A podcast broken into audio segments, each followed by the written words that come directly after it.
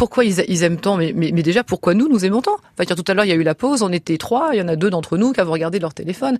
Ça fait partie aussi de ce besoin de lien que nous avons immédiat. On est en lien avec euh, nos amis, euh, l'information en continu, la société. Enfin, c'est addictif quelque part. Ça donne envie.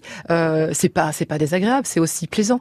Les jeunes, ils sont dans cette société. Ils ont envie de voir les choses euh, maintenant. Ils ont envie d'être en lien. Ils ont envie d'avoir des jeux.